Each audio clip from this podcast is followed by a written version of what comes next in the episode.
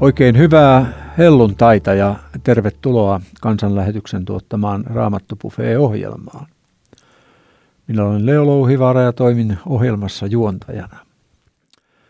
Kuulemme, kuulemme totuttuun tapaan helluntaipäivän tekstin, opetuksen keskustelua ja hengellistä musiikkia. Ja tämän päivän aiheemme on pyhän hengen vuodattaminen. Ja tästä meille on tullut studioon opettamaan lähetysjohtaja Mika Tuovinen. Tervetuloa Mika ohjelmaan. Kiitoksia. Ja tässä kesän kynnyksellä kyselen hiukan, mitä on kesäsuunnitelmia. Ehditkö lomailemaan, ehditkö muuta kuin tulemaan Kangasniemelle telttapäiville, johon olet jo lupautunut elokuussa. Onko muita suunnitelmia? Joo, Kangasniemelle tosiaan tulin telttapäiville. Ja lisäksi kansanlähetyspäivät on, on meillä heinäkuun ensimmäisenä viikonloppuna Kankaan päässä ja sinne ilman, ilman muuta. Ja heinäkuussa sitten yritän kyllä, yritän viettää myös kesälomaa. Siinähän sitä on suunnitelmaa kovastikin. Ja tekstimme on kirjoitettu Johanneksen evankeliumin 14. lukuun jakeesta 23 jakeeseen 29.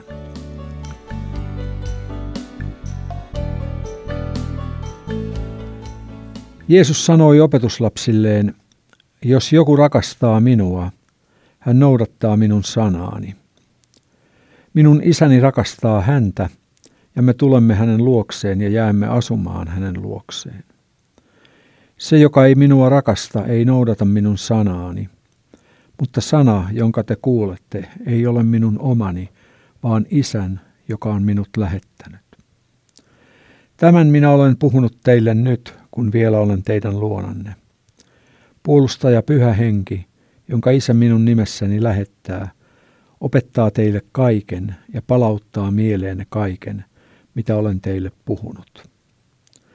Minä jätän teille rauhan, oman rauhani minä annan teille, en sellaista, jonka maailma antaa. Olkaa rohkeat, älkää vaipuko epätoivoon. Kuulittehan mitä sanoin, minä menen pois, mutta tulen teidän luoksenne. Jos rakastaisitte minua, te iloitsisitte siitä, että minä menen isän luo, sillä isä on minua suurempi. Olen puhunut tästä jo nyt, jotta te uskoisitte, kun se tapahtuu.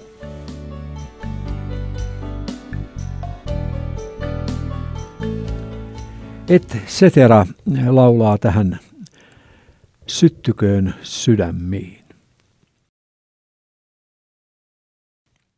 Kuuntelet kansanlähetyksen Raamattopufe-ohjelmaa ja meillä on tänään opettamassa lähetysjohtaja Mika Tuominen. Olepa Mika hyvä.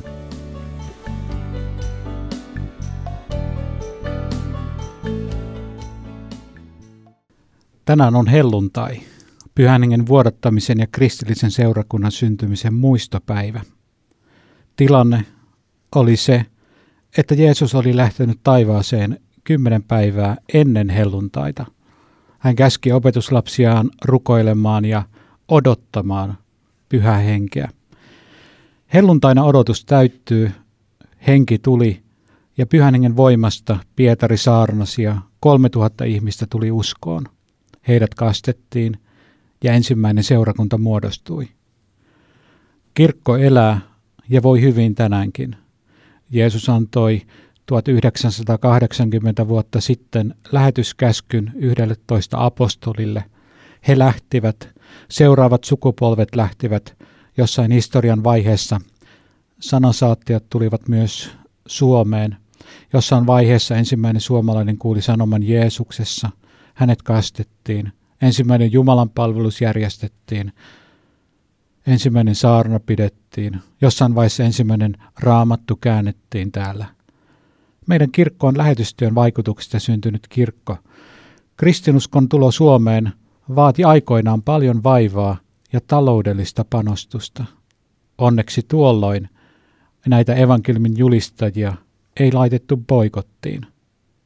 Me saimme kuulla sanoman. Ei ole siis itsestään selvää, että meillä Suomessa on kirkko ja evankeliumi. Suurimmalla osalla maailman kansoista näitä ei ole. Kirkko syntyi helluntaina, mutta mikä oikeastaan on kirkko? Helluntaina ei rakennettu yhtään kirkkorakennusta, uskovat kokoontuivat kodeissa. Sanalla kirkko on suomen kielessä ainakin kaksi merkitystä, rakennus tai ihmisten yhteisö. On selvää, että kirkko syvimmiltään tarkoittaa ihmisistä muodostuvaa Kristukseen Herranaan ja vapahtajanaan uskovaa joukkoa. Kristillinen kirkko on pyhän hengen työn hedelmää. Luin tällä viikolla Lutterin kirjoittamaa isoa katekismusta, ja siksi viittaan tässä saarnassani muutaman kerran Lutterin sanoihin. Iso katekismus kuvaa aivan huikaisevalla tavalla pyhän hengen työtä. Usko Kristukseen syntyy vain pyhän hengen työn kautta. Katekismuksessa sanotaan näin. Sillä emme me, et sinä enkä minä, voisi koskaan saada Kristuksesta mitään tietoa, emmekä voisi uskoa häneen ja saada häntä Herraksemme, ellei pyhä henki sitä aarretta tarjoaisi evankeliumin saarnan välityksellä ja lahjoittaisi sitä helmaamme. Luther sanoi myös, sillä missä Kristusta ei saarnata, siellä ei ole pyhää henkeä, joka luo, kutsuu ja kokoaa kristillisen kirkon, jota ilman kukaan ei voi päästä Herran Kristuksen luo. Näin siis Luther. Pyhähenki synnyttää uskon Kristukseen raamatun sanan saarnan kautta, mutta vain silloin, jos saarnataan Kristusta, jos saarnataan jotain ideologiaa tai vaikka armollista Jumalaa, ilman kehotusta uskoa Jeesukseen joudutaan harhaan. Puhe armosta ilman uskoa Jeesukseen on todellisuudessa suurta armottomuutta, sillä silloin ihminen tuuditetaan kohtaamaan pyhä Jumala ilman syntien anteeksi antamusta. Helluntaista alkoi kristillisen kirkon lähetystyö. Iso katekismus sanoo, että kristinuskon ulkopuolella ei ole anteeksi antamusta ja pelastusta, koska siellä ei ole evankelmin julistusta. Eri uskonnoissa on paljon hyvää. Yhteinen ihmisyytemme, se, että olemme Jumalan luomia ja kaipaamme Jumalan luokse, antaa saman kokemuksen kaikille ihmisille. Etsimme Jumalaa. Ja tämä näkyy eri uskonnoissa. Mutta ilman Kristuksen tuntemista puuttuu jotain olennaista. Puuttuu syntien anteeksi antaminen. Mikä on kirkon ja kristittyjen tehtävä tässä tilanteessa? Totta kai viedä sanoma pelastuksesta, Jeesuksesta näille ihmisille. Kuitenkin on vielä monia, jotka eivät ole kuulleet. Miten minun elämäni vaikuttaa se, että Kristuksesta ei tiedetä sellaisissa maissa kuin Algeria, Marokko, Libya, Mali, Kiina, Japani, Intia, Indonesia ja monet muut maat. Miljoonat, jotka eivät ole kuulleet Kristuksesta ja pelastuksesta, ovat matkalla kadotukseen. Vai vaikuttaako se minun elämääni mitenkään? Ei kosketa, en välitä, Minulla on elämässäni tärkeämpääkin tekemistä kuin huolehtia jonkun pelastumisesta, ikuisesta kadotuksesta taivaaseen. Onko joku muu asia minulle tärkeämpi kuin heidän sielunsa pelastus? Pyydä Jumalan pyhää henkeä sulattamaan jäätynyt sydän ja antamaan sydämeen säälin kadotukseen matkaavien vuoksi. Pyhä henki ja vain pyhä henki voi muuttaa meidät lähetyksen puolesta rukoilijoiksi ja sellaisiksi, jotka ovat taloudellisesti mukana maailmanhistorian suurimmassa tehtävässä, viemässä sanomaa Jeesuksesta kaikille kansoille, juutalaisille, muslimeille, buddha, buddhalaisille, sintolaisille, ateisteille, aivan kaikille. Liity vaikka tänään jonkun työntekijän tukirenkaaseen. Rukoukseni on, että Jumala avaisi ja sytyttäisi oman sydämeni ja koko uskovan kansan sydämet näkemään lähetyskenttien ihmiset rakkaina, joiden on kuultava pelastuksen evankeliumi. Jeesus sanoi tämän helluntain saarnatekstissä näin. Jos joku rakastaa minua, hän noudattaa minun sanani. Jeesuksen rakastaminen ja raamatun käskyjen rakastaminen kuuluvat yhteen. Kristityn ja raamatun välille voi kehittyä rakkaussuhde. Huomaamme, että Jumala itse puhuu meille raamatussa. Jos luemme jotain, mitä emme ymmärrä, jatkamme lukemista ja toivomme, että seuraavalla kerralla kun kohtaan tuon tekstin, ymmärrän sen. Uskon ja luotan kuitenkin siihen, että kun Jumala on kaikkivaltiudessaan antanut meille sanansa ja ilmoittanut tahtonsa, hän tietää kokonaisuuden, myös niissä raamatussa olevista asioista, joita en ymmärrä. Tyydyn ja nöyryn ilomielin rakastavan Jumalan ilmoitukseen ja tahtoon ja siihen, että hän on hyväksi nähnyt sen ilmoittaa. Jeesus sanoi, että pyhä henki tulee avuksemme. Hän opettaa meitä ja palauttaa opetuslapsille mieleen Jeesuksen sanat, jotta ne voidaan kirjoittaa muistiin seuraaville sukupolville. Pyhällä hengellä on muitakin tehtäviä. Hän herättää uskon Jeesukseen. Pyhä henki varjelee uskovia ja kirkkoa oikeassa uskossa. Pyhä henki jakaa uskoville erilaisia armolahjoja. Pidän tuosta sanasta armolahja, sillä se kuvaa mielestäni hyvin karismojen luonnetta. Ne saadaan lahjana, eikä tuloksena hyvästä palveluksesta Jumalan valtakunnassa. Ne saadaan lahjana, eikä niitä voi ansaita. Raamattu käskee etsimään näitä lahjoja ja käyttämään niitä. Lisäksi pyhähenki synnyttää uskovassa hengen hedelmää. Pyhähenki muovaa uskovaa Kristuksen kaltaisuuteen. Raamattu käskee uskovia täyttymään jatkuvasti pyhällä hengellä. Siksi jokaisen uskovan hyvä rukous on, Herra, täytä minut taas tänään pyhällä hengelläsi. Saarnatekstissä Jeesus sanoi jättävänsä rauhan opetuslapsille. Oman rauhani minä annan teille, en sellaista, jonka maailma antaa.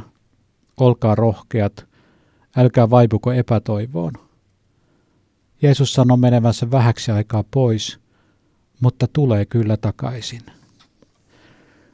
Kristitty on maan päällä vain läpikulkumatkalla. Moni kokee täällä vierautta, eikä ihme, sillä tämä ei ole todellinen kotimaamme. Vieraus kertoo siitä, että meillä on varattu jotain parempaa. Jano kertoo siitä, että on vettä. Vieraus ja kaipuu kertoo siitä, että on olemassa jotain muuta kuin tämä maailma. Etsimme pysyvää kaupunkia taivaassa. Tämän maailman ahdistusten keskellä Jeesus lupaa antaa meille rauhan. Lisäksi hän muistuttaa, että hän tulee pian hakemaan omansa kotiin. Olemme pyhinvaellusmatkalla. Eräällä lentoyhtiöllä oli muutama vuosi sitten mainoslauseena sanat illaksi kotiin. Tämä on kuin suoraan kristinuskosta otettu lause. Matkaeväksi Jeesus antaa meille rauhan, kun olemme kotimatkalla. Helluntai muistuttaa, että kirkko on Kristuksen ja Jumalan kirkko. Jotta se pysyisi Jumalan kirkkona ja hänen tahtonsa mukaisena kirkkona, se elää ja uskoo raamatun mukaisesti. Maailma ja paholainen on aina vihannut Jumalan omaisuutta, hänen omaisuuskansansa ja hänen kirkkoaan. Apostoli Paavali puhuu siitä, että seurakunnan keskellä paholainen haluaa herättää sekannusta. Hän kertoo kokemuksestaan, kuinka hän oli vaarassa valheveljien parissa. Hän kertoo Kalatian seurakunnissa julistetusta vääristellystä valheevankelimista sekä väärästä Kristuksesta antikristuksesta, joka ilmestyy lopun aikana. Siksi kirkko on vaarassa. Paholainen yrittää vääristellä kristinuskoa, kristillistä kirkkoa, Jeesuksen olemusta ja pelastuksen tietä, Siksi tehtävämme on pyhän hengen valossa tutkia raamatun sanaa ja sitoutua sen opetukseen. Kirkon tekee kristilliseksi se, että puhumme Herrastamme Jeesuksesta, hänen täydellisestä elämästään, ristin kuolemastaan, syntien anteeksi antamuksesta, ylösnousemuksesta, Jeesuksen taivaaseen astumisesta ja takaisin tulosta, ja siitä, että hän tulee takaisin – tuomion päivänä pelastuksen tuo se, että olemme kokeneet syntien anteeksi antamuksen Jeesuksen veressä ja Pyhä Henki on synnyttänyt meille henkilökohtaisen uskon Jeesukseen. Siksi kerromme Jeesuksesta, siksi ei ole mitään syvempää sanomaa. Siksi haluan sinullekin vakuuttaa, että kun uskot Jeesukseen ja tunnustat hänelle syntisi, kaikki on annettu sinulle anteeksi nyt ja viimeisellä tuomiolla. Sinäkin kuulut pelastettujen joukkoon. Kirkastakoon pyhä henki sinulle tätä riemullista sanomaa ja antakoon sinun sydämeesi tänään suuren pelastuksen ilon.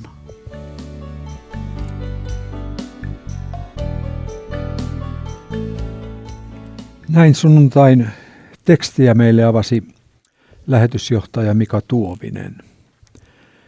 Ja studiossa on keskustelijoina pitkän linjan lähetystyöntekijät Anja Kolehmainen, tervetuloa ohjelmaan. Kiitos. Ja Isto Pihkala, tervetuloa ohjelmaan. Kiitoksia. Mutta annetaan Viktor Limenkon laulaa tähän laulu Näin uskon.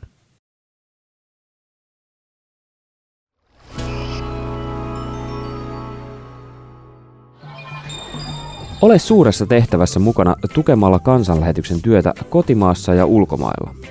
Soita numeroon 0600 190 90. Puhelun hinta on 20 euroa 45 senttiä plus PVM. Kiitos tuestasi.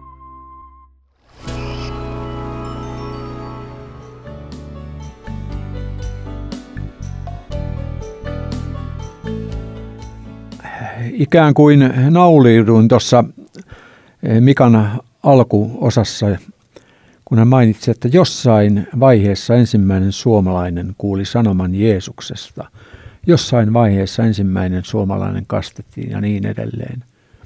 Muistan aikanaan, kun Mikko Alatalo laulo laulun, että on lottovoitto syntyä Suomeen. Ja eh, minulle tulee heräs semmoinen tässä, että hetkinen ei tämä olekaan itsestäänselvyys. Mutta jossain kohtaa on lähet, lä, lähetit lähtenyt ja tullut myös meidän maahan. Isto. Joo, siis me, meillähän ei ole tarkkaa historiallista tietoa siitä. Se näkyy ihan arkeologisessa historiallisessa tutkimuksessa kyllä tämmöisenä fragmentteina, että, että sanoma rististä on tullut hyvin jo varhain tänne viikinkien ja idäntien kautta Konstantinopolista. Tämähän olisi ihan, ihan yhden radio-ohjelman väärti, kuinka se tulee. Se tulee hiljaa nöyrästi Jumalan pyhängen saattelemana. Se ei ensisijaisesti ole joku tämmöinen suuri ristiret, jossa miekkaa ja keiheitä käytellen pistetään ihminen ratkaisupaikalla niin kuin kupittaa lähteellä, että tuossa on kirvespölkky ja tuossa on lähde, kumman valitset. Vaan se tulee sanomana. Ja, ja mä uskon, että se on tullut juuri näin. Se on, se on Jumalan henki on lähestyy ihmistä vaikka se on kaikki valtio Jumalan hengellä, lähestyy alhaalta päin hiljaa nöyrästi, tavoittain kaikista sielua. Siin, siinä on jotain hyvin hienovarasta, hyvin kohteliasta, hyvin rakastavaa, hyvin armeliasta. Et se on, se on niinku tämä tyypillinen, tää tyypillinen piirre, minkä mä, mä niinku tunnistan Jumalan pyhähengen työssä. Se, se kunnioittaa jopa syntiin langennutta ihmistä se, se, on, se on nöyrä. Tä, tämmöinen tuntuu, että mä luulen, että se on jossakin siellä idäntien nuotioilla, niin joku suomalainen, joka on tullut evästä viikingeille, niin on kuullut, että siellä kerrotaan Konstantinopolista tällaisia asioita. Jaa, se, se, jaa, tätä täytyy miettiä. Että se lähtee tällä tavalla, siis se, ne on tärkeitä ja omallakin kohdalla mennään lapsuuteen. Ne on sellaisia avuttomia kysymyksiä pyhäkoulussa, kun Jumalan henki koskettaa. Hyvä paimen. Minkälainen se on? Ja niin, se, se, meillä on liian raflaava ajatus siitä Jumalan hengen kosketuksista monta kertaa. Että se pitäisi olla jotain tämmöistä hurrikaaniin rinnastettavissa olevaa, mutta se on – oman kokemuksen kannalta niin se on jotain tämmöistä pientä ja kaunista. Anja. Joo, joo, kyllä hirveän vähän sitä tulee ajatelleeksi sitä varhaista historiaa, että, että miten ne ensimmäiset lähetystyöntekijät täällä toimii ja, ja toi sitä, koska täytyy heidän kuitenkin kertoa sitä sanomaa. Usko tulee kuulemisesta ja kuuleminen Kristuksen sanan kautta, että jossain vaiheessa he on, on kertonut myöskin sen ja pyhä henki on kutsunut sitten näitä, niin kuin Isto sanoit, näitä yksityisiä ihmisiä ja Joo, että, kyllä. Et ei, ei väellä eikä voimalla. Niin joku on joskus sanonut, sanonut osuvasti, että evankeliumia juoruttiin.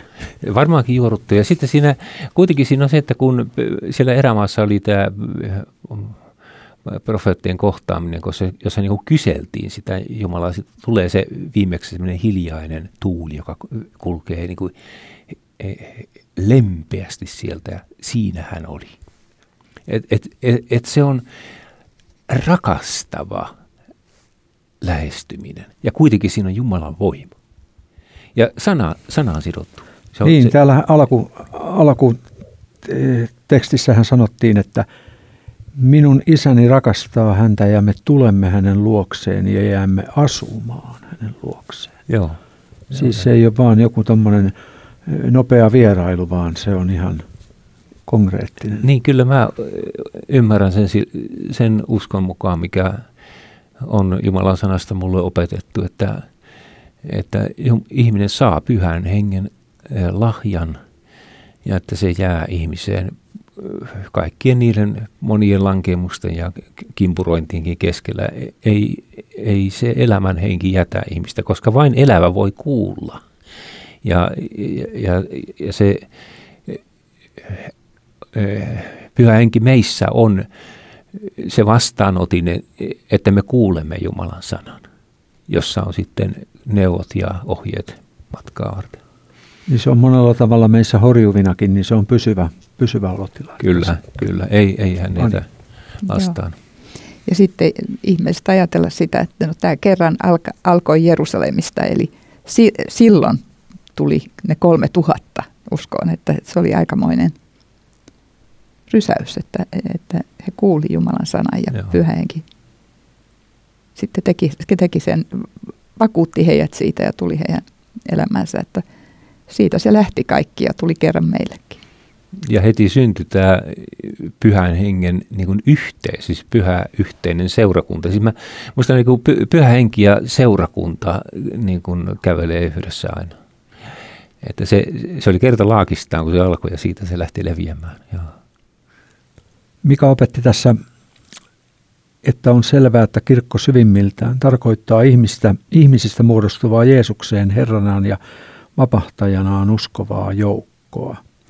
Joku on sanonut osuvasti, että Kristuksen kirkko on siellä ja vain siellä, missä kuullaan paimenen ääni ja seurataan häntä. Se on aika nappiin sanottu, eikö vain? Kyllä, ainakin jos se on se ylipaimenen ääni, eli, eli Jeesuksen oma ääni. Mutta hän käyttää kyllä, kyllä myöskin kutsumiaan paimenia. Että, joo, ja, ja toivottavasti lampaat saa kuulla sitä oikean paimenen ääntä tänäkin päivänä. Pyhä henkihän osoittaa juuri sitä, Jumalan sanaa tekee sen eläväksi ja, ja se sanan eläväksi tuleminen synnyttää niin hengen hedelmiä, siis pyhän hengen hedelmiä seurakunnassa ja yksilössä. Tämä muuten oli hyvin mielenkiintoista. Tuossa taannoin vietettiin Raamatukinnusinstituutin juhlia ja ja siellä niin kuin osoituksena siitä, kuinka vaikea on niin kuin verbaalisesti siirtää tätä evankeliumia, niin komissa, niin ne pohtivat pitkään käännösporukassa, että miten kääntää sana hengen hedelmä, kun siellä ei ole mitään hedelmäpuita, jota voisi käyttää mallin esimerkkinä. Mutta sen sijaan metsämarjoja, hyvin lai, erilaisia ja eri tavalla maistuvia, niin se oli sitten hengen marjat. että se, se sanoma näiden sanojen takana, käsitteiden takana oleva viesti, sanoma, se välittyy ja sen kirkastaa pyhähenki. Eli, eli siis tämä meidän vajavainen kielikin, niin Jumalan pyhähenki huolehtii siitä, että se eh, toistuu meissä sinä armotekona, minkä Jeesus Kristus toteutti siellä historiassa. Ja tämä on niin tärkeä, kun me mietitään meidän kieltä ja puhetta, että se lipsuu monta kertaa, mutta Jumalan henki tuo sen raamatun pohjalta sen, sen, sen evankeliumin siihen mukaan. Tämä on pyhän hengen työtä tänäkin päivänä. Ja, ja sitä kautta syntyy hengen hedelmiä, sikäli kun syntyy. Niinhän me joskus julisteenakin me pyydämme rukouksessa, että Herra anna sen mennä sivusuun, mitä, mikä on meistä itsestä. Ja varmasti juuri näin Jumala toimii, vai mitä? Onneksi. Joo, ja, ja mä, mä vielä, mun ajatuksia jäi vielä vähän siihen, että miten se Suomeen tuli tämä. Niin joku aika sitten hän oli liput liehu Suomen liput äh, tangoissa oli Mikael Agrikolan päivä, eikö ollut näin?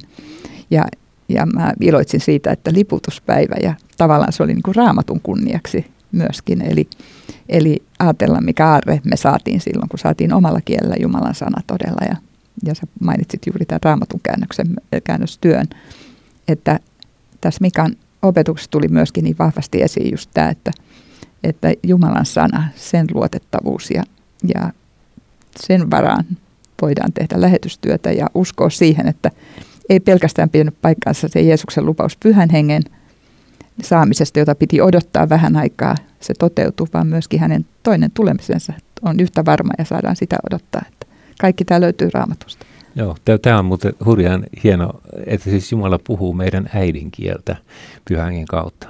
Että siis se äidinkielihän tulee, siinä on myöskin tämä pyhän läsnäolo, se tulee sydämeen. Siis se, se on tunteen, eh, syvän ymmärtämisen ja rakkauden kieli, kun puhutaan äidin kielestä. Ja se, se, se jotain ulkoa opittua vierasta. Eh, se ei ole vain joku tämmöinen kosmopoliittinen yleiskieli, se tulee sitten vastaan taivaassa, jossa kaikki puhutaan yhtä kieltä, mutta siis me, me tarvitaan tämä äidinkieli. Ja ehkä se on ensin vähän välittynyt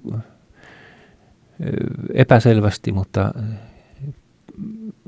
mutta se pyhängen luovuttamaton uskollisuus, hän muistuttaa meitä siitä, mitä Kristus teki, niin se synnyttää sitten selkeän ja se esteisen uskon. Niin se valtaa niin kuin koko meidän ihmisyytemme, koko, koko olemuksemme, sen mitä me ihmisenä tunnemme ja olemme ja elämme. Joo, kyllä. Siis se, se, ja kaikki tämmöiset vallotussodat, mikä meidän sydämistä käydään tai mistä tahansa muualtakin, se on monta kertaa vaiheittain, että se ei ole kertalaakista pamauta sitä. Vaikka se sota kenties on voitettu, niin sinne alueet täytyy miehittää ihmisen elämässäkin palapalalta. Ja se on siis pyöhänkin työtä sitten si, si, meissä. Että vaikka olisi räppylä pystyssä antauduttu ehdottomasti, niin se, se todellinen vallanvaihdos tapahtuu miehityksen kautta ja Jumala hoitaa sen henkensä kautta. Mika laukasi tässä suuren totuuden, tai kaikki muukin oli totta, mutta puhe armosta ilman uskoa Jeesukseen on todellisuutta suurta armottomuutta.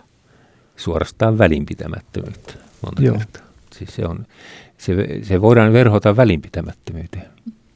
Ja se on niin tämmöinen, sehän se on se loukkauskivi just, että, että eikö se riitä, että uskoo Jumalaan. Eli se ei riitä, se on lähtökohta, eikö näin ole, että ilman uskoa on mahdollista, mahdotonta olla otollinen, että joka Jumalan tykö tulee, sen pitää uskoa, että Jumala on ja että hän palkitsee ne, jotka häntä etsivät, mutta, mutta se on se lähtökohta, että ainoastaan Jeesuksen kautta meillä on se sovitus ja syntien anteeksi antamus. Niin sanottiin täälläkin, että minun isäni rakastaa häntä ja me tulemme hänen luokseen. Siinä taas koko kolmiyhteinen Jumala on pelissä mukana. Niin, niin se on juuri joo. Kolmiyhteinen Jumala toimii. Sitten otetaan Mikan opetuksesta näitä, tai tämä asia. Pidän tuosta nimestä armolahja, sillä se kuvaa mielestäni hyvin karismojen luonnetta. Ne saadaan lahjana, eikä tuloksena hyvästä palveluksesta Jumalan valtakunnassa. Ne saadaan lahjana, eikä niitä voi ansaita. Ihmisessähän on se ansioteologia kuitenkin aika sitkeässä ja aika syvässä, eikö näin? Anja.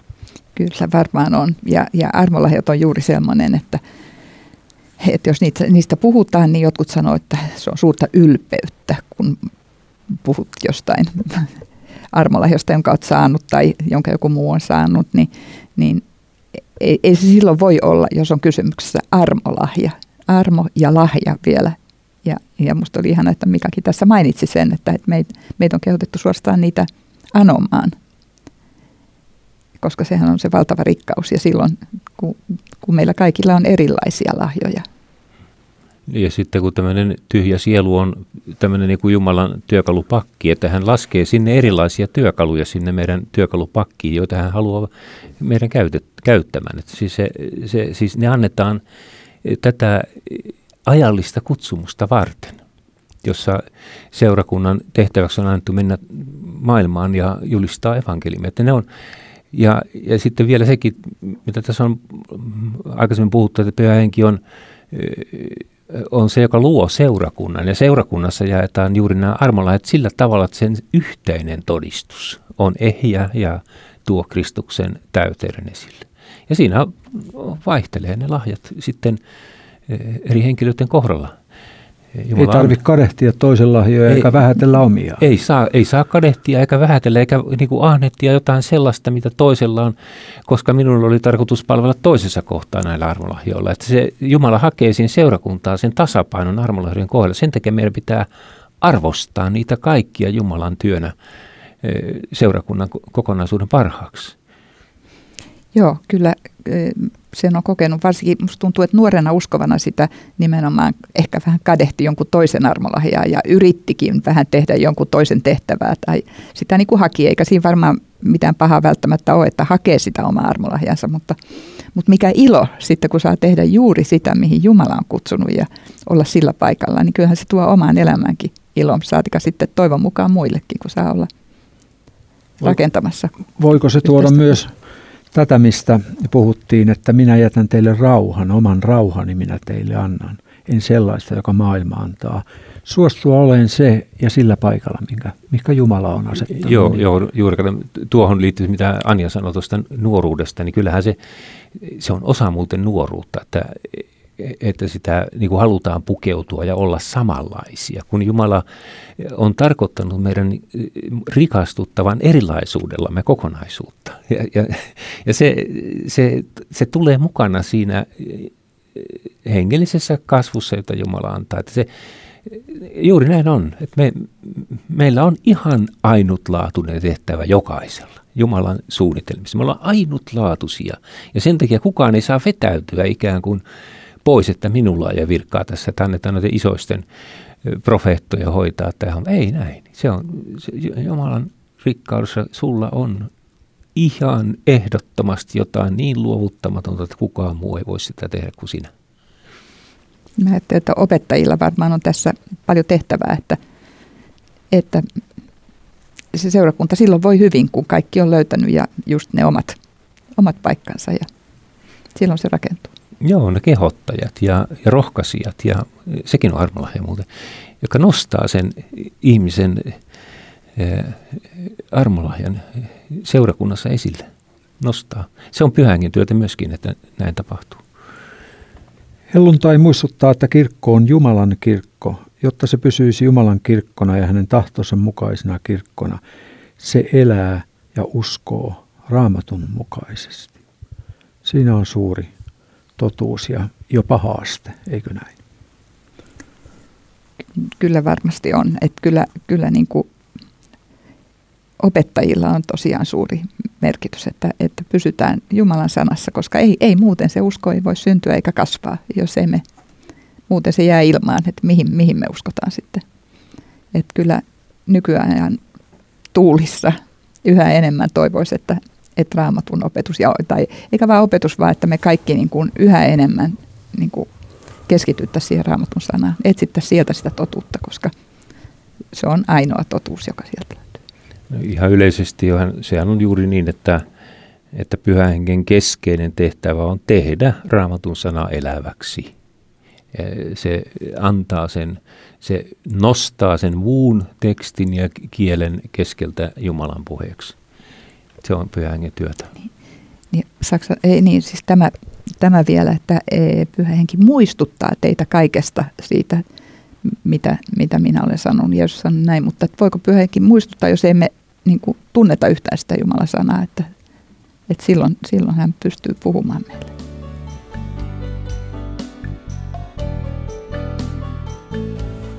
No niin Mika, olet siinä tarkkailut meidän keskusteluamme ja vielä sinulla on hyvä mahdollisuus antaa kuulijoille ikään kuin yhteenvetona tästä kaikesta sen, mitä haluat sanoa. Kiitos. Kyllähän tässä näkee, että Anja ja Isto kuuntelivat myös sitä, mitä puhuin ja hyvin sitä kommentoivat ja, ja lisäsivät sinne tärkeitä asioita.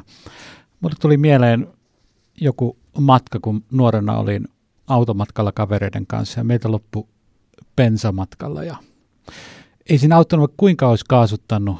Auto ei liikkunut tai vääntänyt ratista ja muusta ja piti vaan hankkia polttoainetta lisää ja, ja mun mielestä liittyy myös tähän helluntaihin ja pyhän henkeen. Pyhä henki on se, joka antaa uskovalle sen voiman palvella, elää kristittynä, kertoa, kertoa Jeesuksesta. Ja kyllä oma toiveeni on se, että Jumala voisi todella aina uudelleen ja uudelleen täyttää pyhällä hengellä. Ja, ja siinä tavalla niin kuin myös hypätään ja mennään semmoiseen tavalla, jollain tavalla niin tuntemattoman tilanteen, mitä se sitten kunkin elämässä on, mutta se on tavallaan sitä, että luotetaan Jumalaan siihen, että Jumala on rakastava Jumala, ja mitä enemmän mä annan itseni hänen käyttöön, se pyhän hengen käyttöön, niin sitä parempaa se on minulle ja muille ihmisille.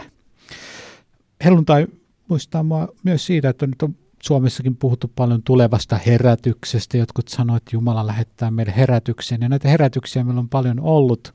Jotkut sanoivat, että se on semmoinen, Jumala lähettää tulen ja sytyttää kuivan maan. Jotkut sanoivat, että Jumala lähettää sun sateen, joka sitten laittaa ruohon kasvamaan. Ja istu tuossa, mainitsi jossain vaiheessa tämmöisen hiljaisen tulen, joka, joka sitten sytyttää ja ja tekee. Ja uskon, että pyhänki, kun hän lähettää herätyksen, se voi hyvinkin olla tämmöinen sade, joka siellä täällä Suomessa alkaa herättää niin kuin uutta kasvua. Vilja lähtee kasvamaan. Voi olla, että se ei ole mitään erityisen huomattavaa, mutta yhtäkkiä huomata, että näitä ihmisiä tulee uskoa joka puolella. Uskovat kasvaa uskossa ja, ja Jeesus muuttuu meidän elämämme keskipisteeksi. Itse ainakin odotan ja rukoilen, rukoilen niin sitä, että voitaisiin kirkkona ja kansana kokea tämmöistä pyhän hengen uudistumisen aikaa, että minä voisin kokea sitä.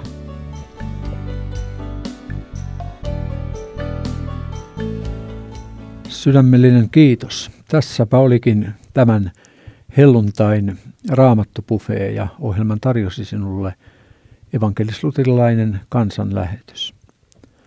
Lämpimät kiitokset Mika Tuoviselle opetuksesta.